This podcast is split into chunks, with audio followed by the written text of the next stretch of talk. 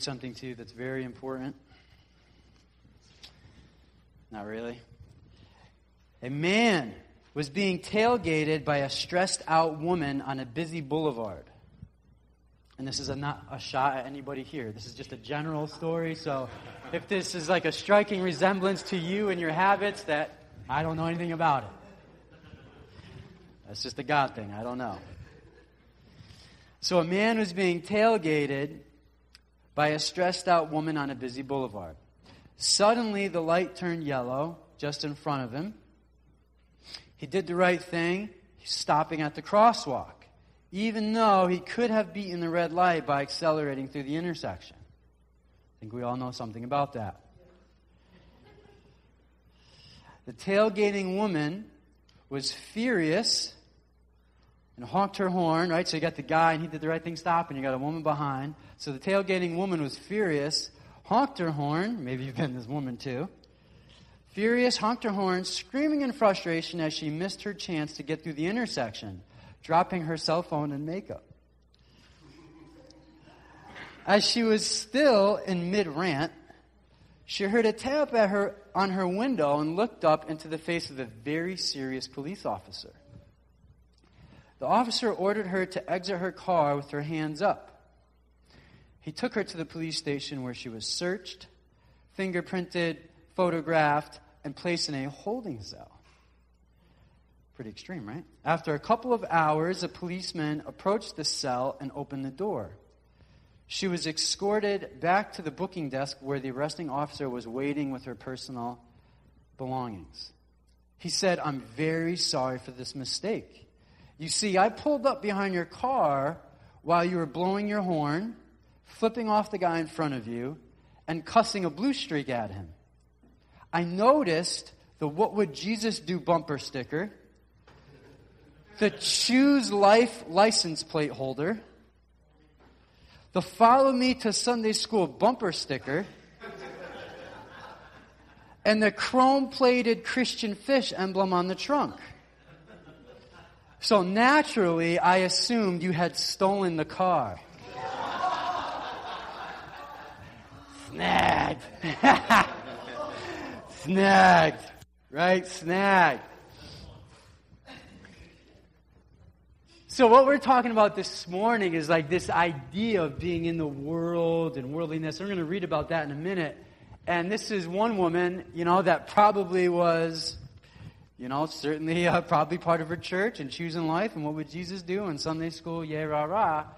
Um, but maybe some worldliness crept in there to affect her behavior a little bit and led to some things. Um, the difficulty is that it's like, okay, what exactly does God in the Bible mean by worldliness? Like, what is that even, you know, that's like a weird term. That's just not something that non Christians especially don't use. But then when Christians use it, what exactly are they saying? And then just because a Christian, whatever that means a lot of times, whenever they're saying it, are they meaning the same thing that another Christian is saying? So then that kind of implies we should probably know what the Bible's saying about it, because that's probably the best way to go about it. Um, and then what does a lifestyle like that look like? Uh, you know, how do you handle this, this like worldliness, this world, and then this Christian dynamic, and how does that work? Because it can get to a dangerous place. Uh, I, I got a friend of mine who we talk a lot about stuff, and you know, one particular day we were talking about uh, church and Christianity and all that, and I, I don't even remember the topic of the conversation, but I could tell there was a couple of points in the conversation where he was just he was just taking shots strategically to get a rise out of me, you know, just to see what may happen. Um, and uh, and I understood that. I, you know, I know this individual pretty well, and so we kind of went back and forth about a whole bunch of stuff. And then we got to a point, and he goes, "Man," he said, "that was that was pretty good." He said, I, "You know, I haven't heard some of that stuff before," and he said, "You got to be really careful though about how you talk about and say some things. He said, because depending upon who you're talking to and who's reading it, it creates this idea or scenario like it's an us versus them mentality, and it's really divisive. And to a point, he's true, to where it could just really be divisive. We're like, this is the Christian world, the Christian people, uh, we have all the answers, and then you have everybody else over here, and they don't have any of the answers, and they don't know anything. And so now this group teaches that group like a project, and they try all these different techniques, methods, and certain ways of getting them to mentally assent to what they think, and that can be a pretty bad scenario. Because if you've noticed, there was nothing involved in there in creating, building a relationship dynamic that's rooted in love. So if it gets reduced to this us versus them and think the way I think because it's the right way that I think, um, that is a pretty serious us versus them scenario that can get pretty dangerous.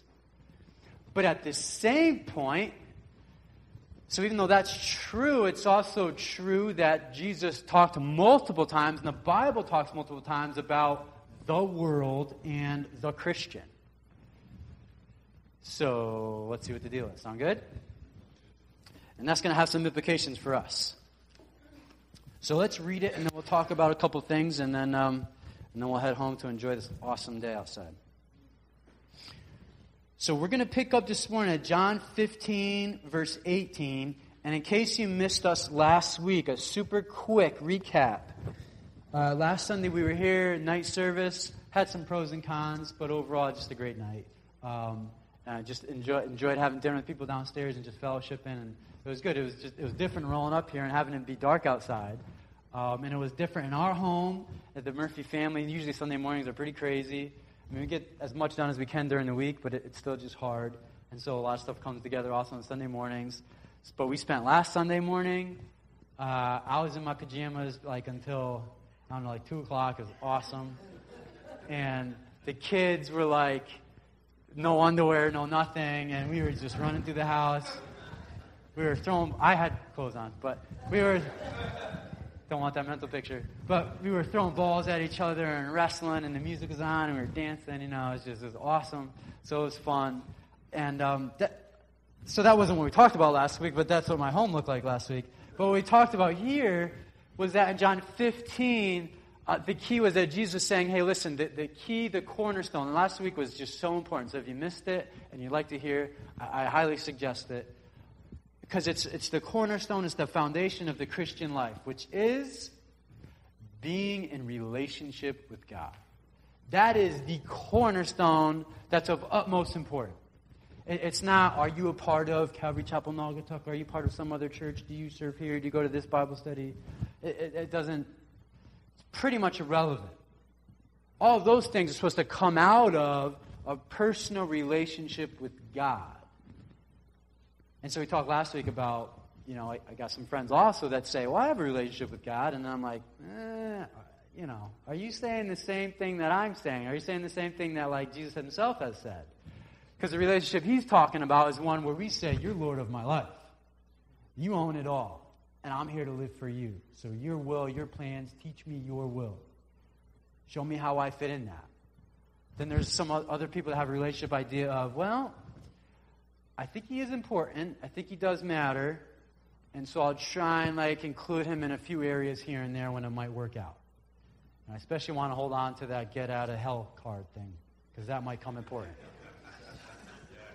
But a lot of times it gets reduced down to that.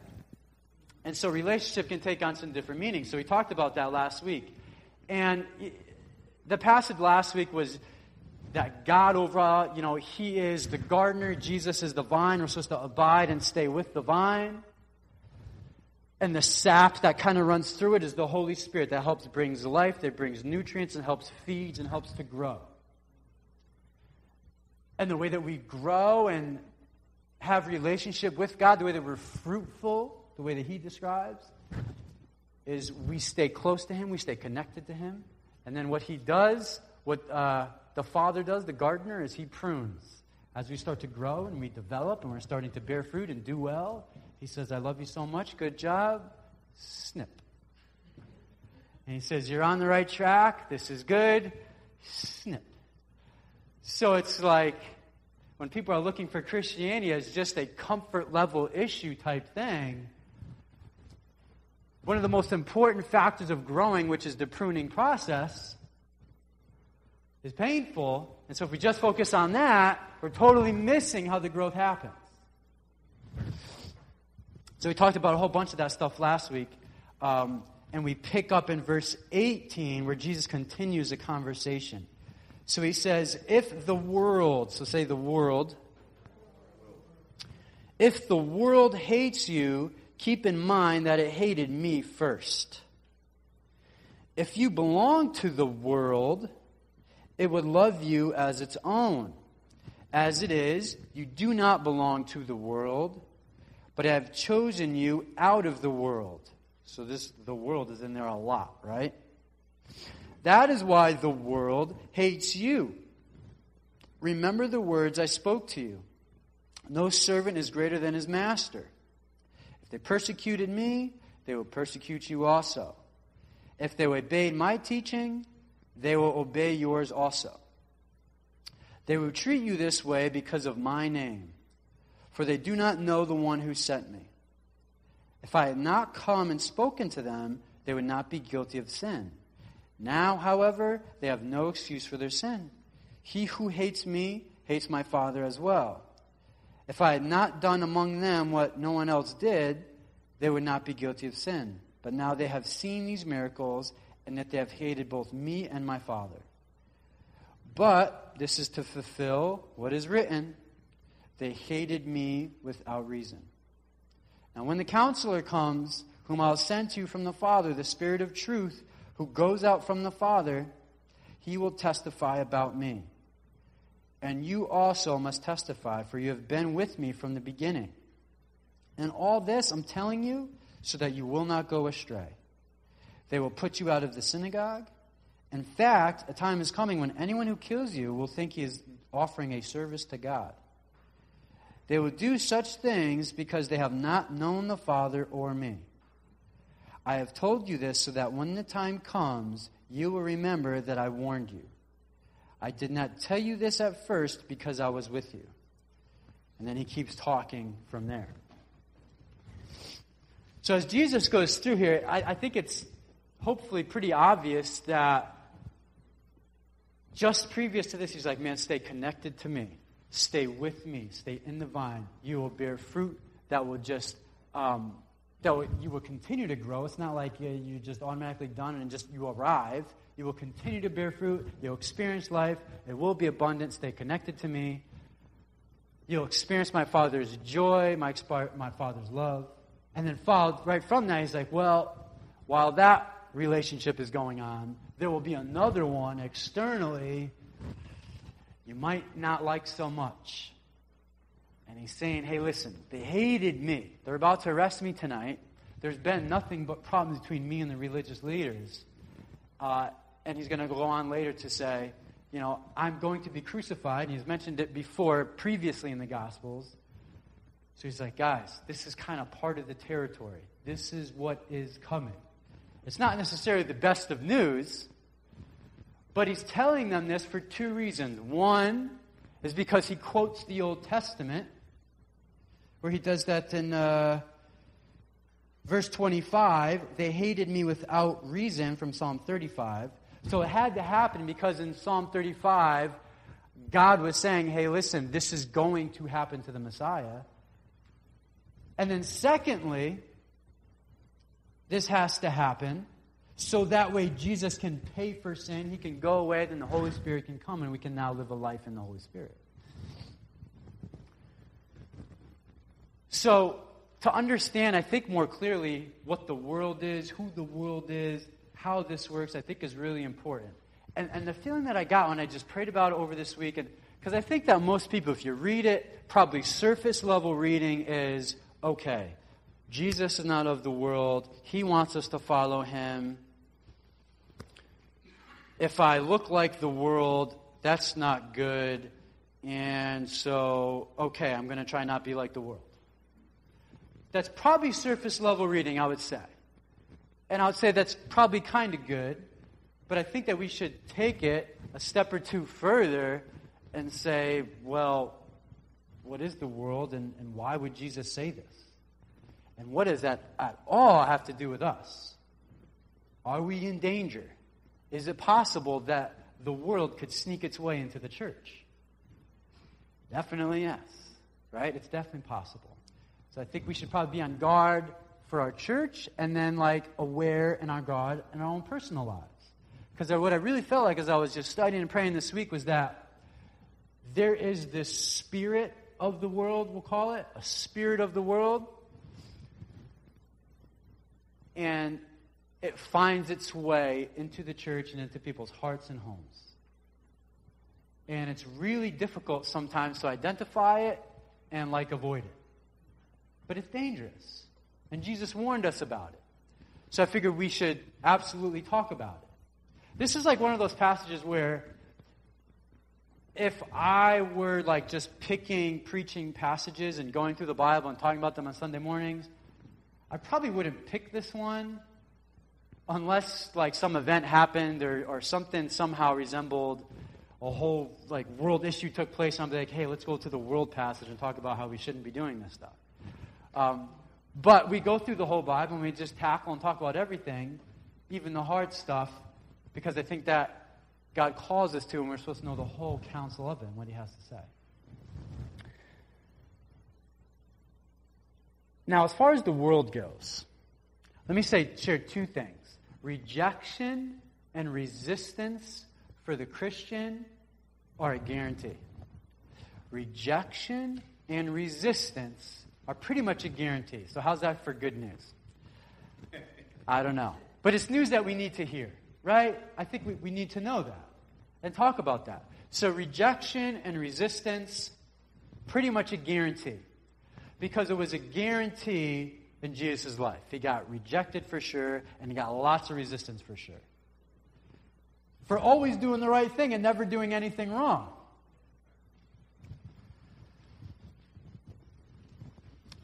So when I think about the world, I tried to like a lot of times I just try, try and ask myself like different like conceptual like questions and answers. And like, so if we're talking about the world, God, what are you talking about? What does it look like? What does it taste like? What does it smell like?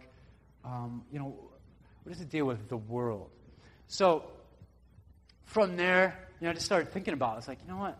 I live in the world. I should be able to like be able to identify some things about it pretty good. Um, when I think of the world as, as you live in the world and you work in the world and you function in the world, if you just take a step back for a minute and just kind of look at it, there's this world, there's this system that there seems to be a constant struggle involved. Just a constant, you're always trying to like make it, uh, save enough, plan good enough.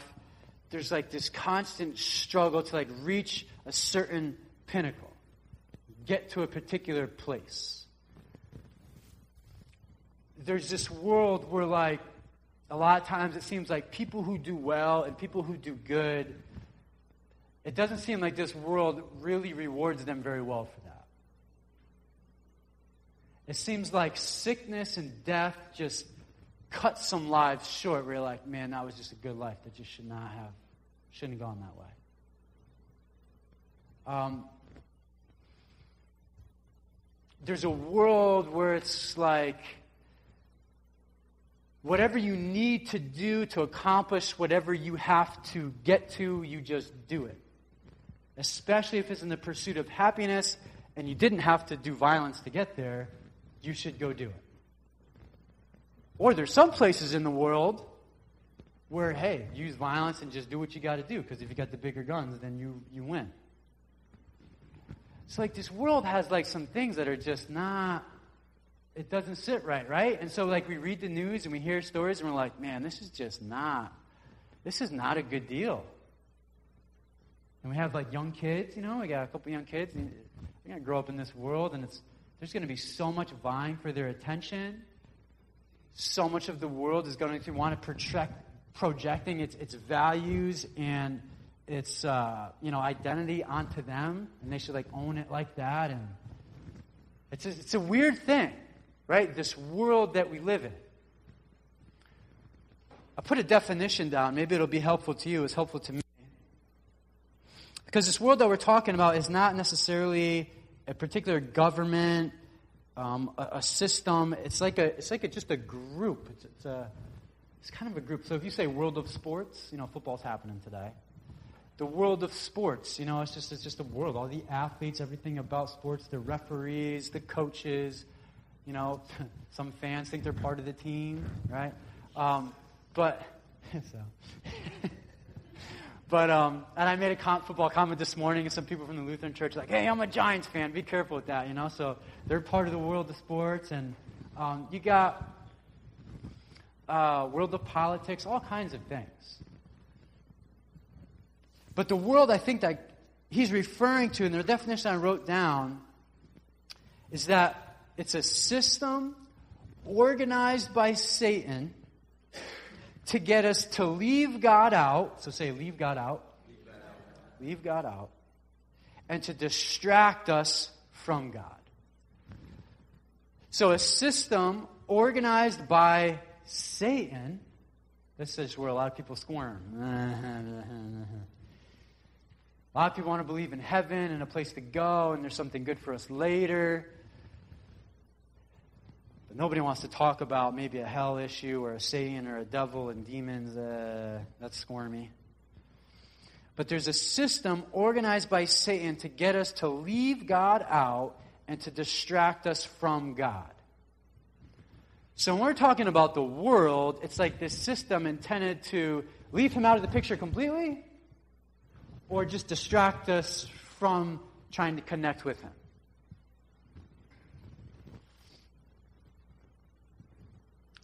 So that's why if the church or a Christian were to share some of what they think that Jesus is saying, there's going to be some fight back because our worldview is coming with what we think God or Jesus is saying. So if you post something on your Facebook or Twitter status about same sex marriage, you better believe right away there's going to be resistance immediately to that. you can, if you post something about abortion right away, you're going to catch resistance to that. You want to talk something about the death penalty, you're going to get resistance and struggle to that. If a parent, like myself, we get in conversations a lot of times with other parents that are not Christian, I'm like, you know, I'm going to, yeah, I'm raising my kids in the church. I'm going to tell them all the Bible stories. We're going to, you know, tell them everything about God. We're going to pray with them, and that's what we're doing. And other parents like, eh, I don't know. I don't know if I want to brainwash my kids like that. Um, I want to raise them so that when they're older, they can just make their own choice and their own decision. That's a world way of thinking. That's just let's leave God out of the picture and let's just like let people decide.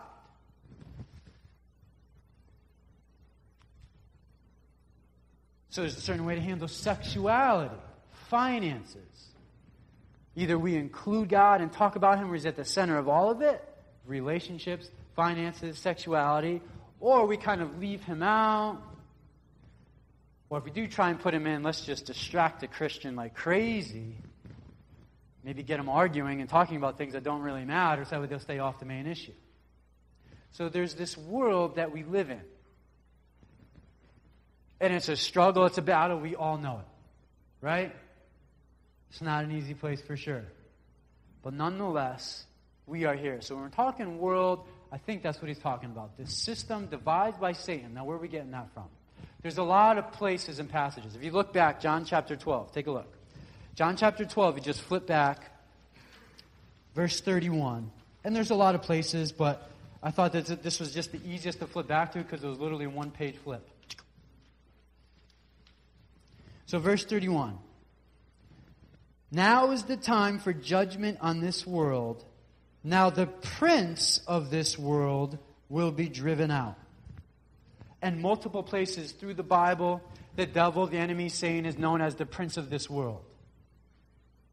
So the devil, Satan himself, he runs and he rules this world. This is his domain. This is his area. Some Christians take the position of okay, um, everything would just always work out the way God wants it to work out because He is God. There's some truth to that, But there wouldn't be much of a need to really pray ridiculously hard and intercede in prayer if God was just going to do what he's going to do anyways. There really wouldn't be much of a need for that. So, yes, this is like the devil's domain, his area, his territory, and we can see evidences all over the planet. You could see oppression, you could see the good taken advantage of, um, you can see abuse, you can see hostility, you can see wars, anger, you can see all of that. Injustice is rampant. So he is like the ruler of this place. But the Christians, it's not like we're showing up here with a knife to a gunfight. It is true that the song that we sang, we will overcome, we can overcome. And Jesus, at the end of this passage, he says, But take heart, I have overcome this world. There's some power here for sure, but the Christian has the Holy Spirit lives inside of him and her that rose Jesus from the dead and empowers us now to live a life through Christ. So we're just not sitting ducks and victims for the prince of this world to have his way. So the Christian can pray and can move and can actually change what the prince of this world is trying to do and trying to accomplish the Christian can actually change and transform that. The Christian can change a person's heart and a person's mind. I should have brought in a whole bunch of stories. I didn't. Maybe I'll just bring some more next week. But if you have some in your own life, then you know something about it. If he's done it in your own heart in your own life, you know something about it. The praying Christian, the Christian that has the Holy Spirit of God living inside of them, changes situations and changes people. Sometimes we pray really hard, going after it, believing in faith for it, and it doesn't go the way we think it should go. There will be times of that please don't take that as a sign to stop, like God didn't hear, and well, if He didn't do it this time, He's not doing it next time. And now I'm so discouraged, I can't even think about praying for the next thing. I'm telling you, that is just the enemy prince of this world that lays that one on heavy. Because if he knew, if you knew what he knows, he'd be in a lot of trouble. Sometimes it just doesn't work out the way we, I don't know why. But I can guarantee you the fault does not lie with God's ability and with his power. Just doesn't. Some things are just, yeah, don't have an answer, can't understand a lot of it. And it doesn't, I hope, lead us to another place to think, well, maybe he doesn't even love me that much because he won't even answer this prayer please don't fall into the trap of the prince of this world that would have you to believe that your circumstances that have happened to you in life is now a determining factor of how God loves you. Please don't fall into that.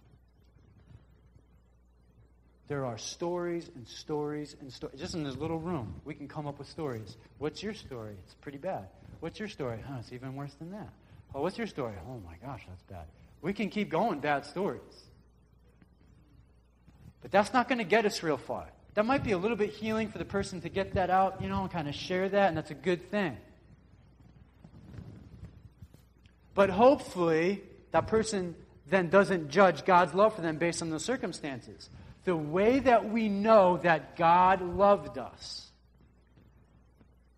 the way that we know for sure God loved us, was the fact that he put his son on a cross, and his son willingly did it, went to the cross and said, Yep, it's completely worth my death to have them. Please know that and understand that. Because if things are going well, oh, God must really love me. Like, this is. You know, and then if things start to crash a little bit, and things are a struggle, and it's a strain, and the challenges are there, and the troubles are there, and the persecution are there, be like, oh my God, what did I do wrong? I don't even know if he loves me now. The love issue is already taken care of. I don't even know why I'm even talking about this because it wasn't even part of the message notes. But I know that. I know that the Spirit is just wants to say that right now. I just know that. So please, when these things, these areas happen in life, the, lo- the love issue is not an issue. He has, sometimes it's easier to see, think, and feel in some situations. It's absolutely true, and I'm not denying that. Sometimes he just feels closer, the goosebumps are there, and it's just easy to raise their hands and dance around the house. Sometimes it's, it's definitely not. But the love issue is there. He sent his son. That's how we showed his love. And we're called to receive that in faith and say, God, I don't even understand what it's doing. I don't understand how a loving God could even let some of this stuff be happening. But I know that you love me. Help me to see that love, become that love to those around me. And Father, just do your will your way. Sometimes we're just left to that prayer. It's an honest prayer, it's a heartfelt prayer. And even if there's some fight back on us to your will, your way, then we got to pray that back to Him too and be honest with Him. God, I, I hate your will and your way. It's absolutely awful. Right? Pour that out to Him. I don't like this. I didn't know about this. You should have told me before, Lord. How'd I know? Just like so many married couples, and they get married, hey, 15, 20 years later, it's like, well, that day was cool, but I didn't know it was going to come to this. Right? So the love issue, it's settled. It's settled. And I hope I hope that resonates. And I hope you can go back to that.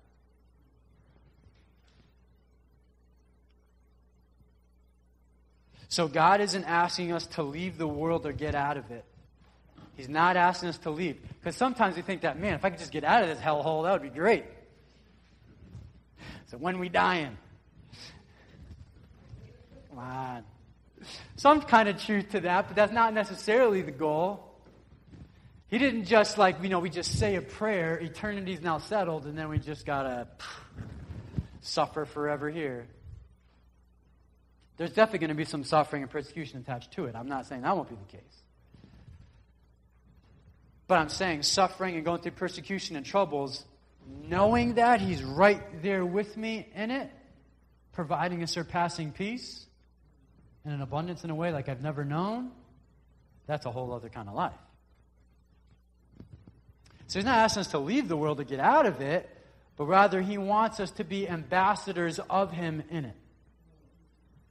That's really our call. Not to hey, get me out of here, Lord. Just get, ah. And a lot of times people pray stuff like that. Oh my goodness, this job is just so horrific. Like these people are just, it's so dark there, and they want nothing to do with you, Lord, and, and they're just mean, and they go after me, and da da da da da.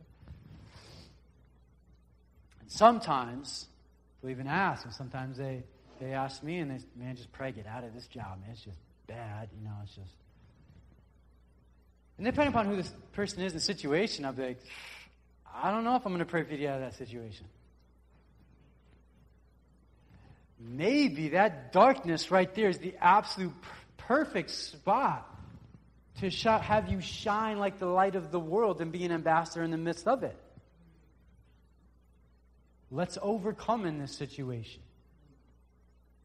Let's overcome here. Maybe he's got you here for an absolute good reason because you're totally right. It is completely dark and void of everything God. So thank the Lord Almighty. He put you there so they can experience some of the kingdom right now. These are the places that He places us. This is the way we should be thinking about our lives and where we're at. Because He's using us to be light and be ambassadors where we're at. And it just started really to get added to my prayer vocabulary just a couple years ago. Where I just like, actually, I don't know, the Holy Spirit just kind of made it, made me aware to it. It's like, man, I just love these people so much that you're going in to see right now. I be a conduit of that. Let them know that. I'm passionately for their lives, and I love them so much.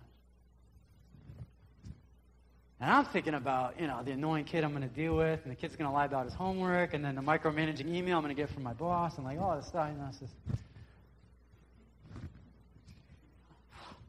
What am I thinking? So we're called to be ambassadors of Him in it. And the verse for that, if you can look it up later, 2 Corinthians 5.20. Or you know what, I can turn there super fast. You don't have to, and I'll read it for you. 2 Corinthians 5.20. We are therefore Christ's ambassadors as though God were making his appeal through us. We implore you on Christ's behalf, be reconciled to God. We are therefore Christ's ambassadors as though God were making his appeal through us. So we, Christ's ambassadors, as though God were making his appeal, his case for righteousness, for holiness, for a love that knows no bounds, a love that knows no offense, a love that keeps no record of wrongs. He's making kingdom's appeal through us. So I think a couple of things on that. One, that's a horrible plan. God, do you know who you're entrusting your message to? A bunch of clay pots. And he says, It's okay, they're filled with my spirit. This is the way he does it. So it's not just reserved for the pastor, for the worship leader, for the missionary. He's making his appeal through the Christians, through the Christians. We all got a job. This is just a good time right now. We can join in fellowship, we can sing some songs, rejoice about how good he is do in a way we're really not persecuted. We're in America, so we can do it pretty freely. And then we can go out and be his ambassadors. Live a life out of the vine. That's what we can go do. So God doesn't ask us to leave it, but he wants us to be ambassadors of him in it. So why does Jesus tell him this? Why is he telling them this information? He could have just stopped at the vine thing and they probably would have been okay. Um, but he's telling them this so that we read later on that passage, so they will not go astray. So they will not go astray. And Matthew 10 refers to the same thing. So that the, Matthew 10, verse 22, refers to a firmness that will happen. Matthew 10, verse 22 says, Blessed are those that stand firm and do not fall away on account of me. So blessed are those people that are like, stick it in there and stand firm and don't fall away on account of who I am, and on account of what people might say. Because usually the world language is something like, oh, you know, you're a Christian now? Uh, you can't judge me. You don't know about me. Like, you know, it's, it's a language that uh, it, it, it's, if it's a disagreement, it's an immediate, like, hate attack.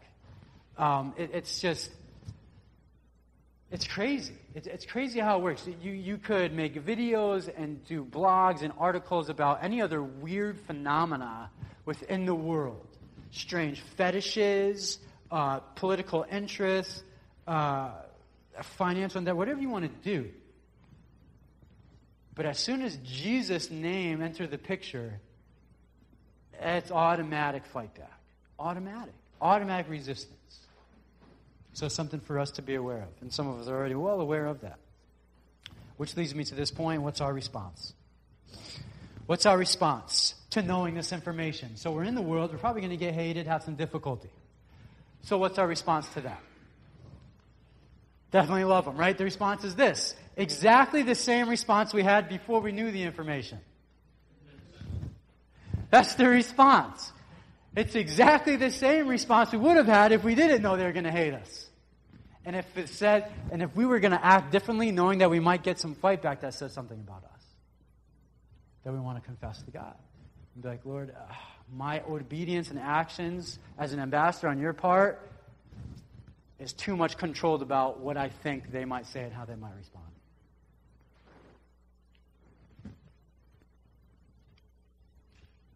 So it's exactly the same response we had before we knew the information. The only difference is that our expectations can be more accurate. Like now we can just expect there'll be some difficulty.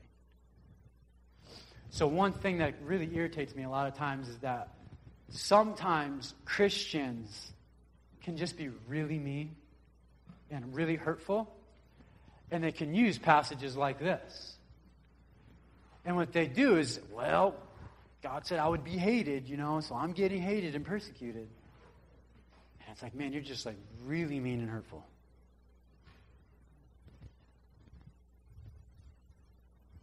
So it's wrong to use that as just an excuse to kind of just not care and deliver truth in harsh ways. Because they could even be right about whatever they're talking about. But if it's really harsh and hard, we have to really check our hearts on that. Right? We have to really check our hearts on that. It's really important. It's really important that we're sharing and talking and discussing about something because our hearts are filled with a love for that person, knowing that they have incredible value and incredible destiny. Not just because they have to think like me so that way they're right. It has to be a shift. We have to be attached to it. So our response is exactly the same. We got to live in the vine. We already talked about that. We got to live in the vine, live from the source. And then our second response is we got to fulfill our role as ambassadors. We got to fulfill our role as ambassadors. So if we have people that are really concerned about being people pleasing and not starting fight, not having conflict, listen, I don't like having fights and conflicts. I'd much rather just get along with a lot of people. It just makes life much more enjoyable. But sometimes the gospel is just going to invite some conflict. It's just going to happen. And hopefully, we are able to handle that well. I know some Christians to where it rises to a conflicting level, the voices get really loud, it gets angry, and it just goes to not a good place. You know? Hopefully, we can rise above that. Hopefully, we can rise above that. And hopefully, we won't shy away from talking about a difficult issue when it comes up because it's difficult hopefully we can still engage. And it just leads to whatever. Because conflict free living is not necessarily Christian living. Conflict free living is not necessarily Christian living. Jesus absolutely said, Blessed are the peacemakers. He did say that. But he also said, I came to bring the sword. And he also said, people are going to hate him and his disciples. So if we're able to live a Christian life and we pretty much don't rub on anybody, and there's never really any conflict, and it just sort of just works out with everyone, probably want to reevaluate some things, just really think about some stuff, you know? Not that, please don't take that, hey, let's go out and look for fights. It's not at all what I'm saying. I know some Christians take it that way, but that's not at all what I'm saying. That's not what we're called to do. I, I think God, Jesus is just saying, hey, listen, don't be surprised when it happens. And when it does, you make sure you return good for evil. You make sure you love them with the love from heaven so they would just be completely blown away. And make sure you pray for your enemies. So hopefully their response does now dictate your reaction. Because so many of us know so much about that. And never had to be taught. Like Judson just the other day, you know, he just went over, he was on rubbing on Jaron, he just comes over, Jaren's playing with his car, he just rips that car from him. And so Jaren just flips out. Ah, he's got my truck, you know. And Judson takes and he throws it. he walks over, he sees his milk, and uh, goes, Don't touch my milk. He grabs his milk, throws that thing across the room. Listen, mommy and daddy never taught him that. We never did. It might be hard to believe, but we never did. We never taught him how to do that. It just comes natural. They just come along, take stuff, and rah, rah, rah, do, do, do, and they're hitting this. It's just what happens. It's just our nature to just do things like that. Something gets pulled away or something doesn't work out quite well, and that was my thing, and we just tend to just come back with it. Hopefully, the Holy Spirit has changed us so much from the inside, or is changing us so, so much from the inside, we want to respond the same way we did five years ago. That's how you can tell the Holy Spirit's working in somebody's life. That's a fruit that lasts. So, ready to stand, and um, we'll close.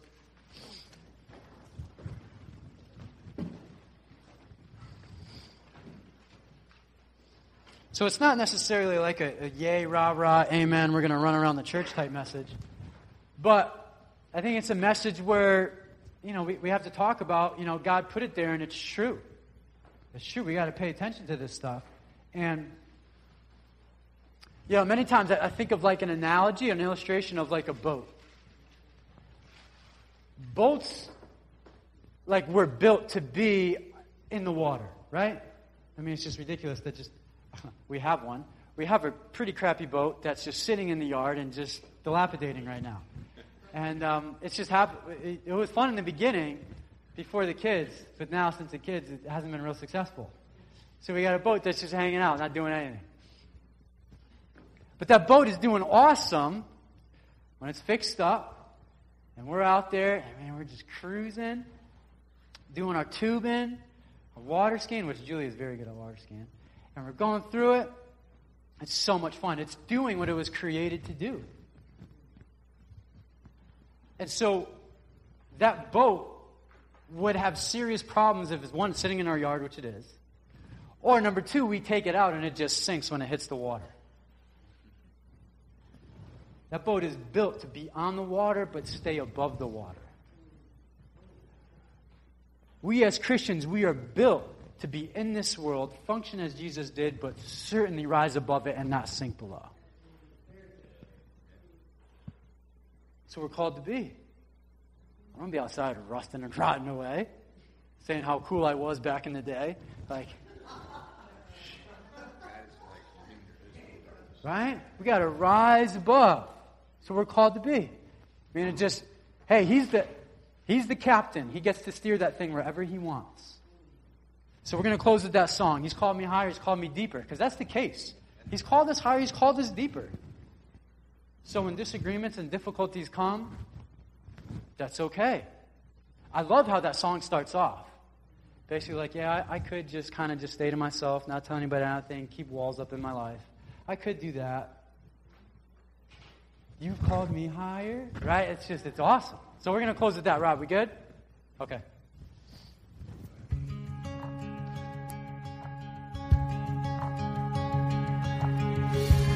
I could just sit, I could just sit and wait for all your goodness, hope to feel your presence.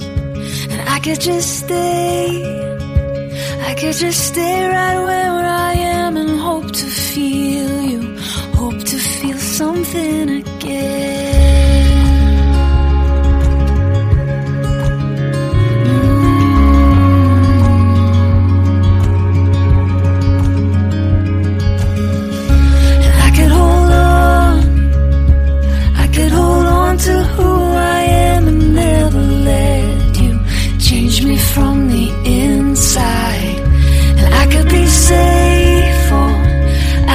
safe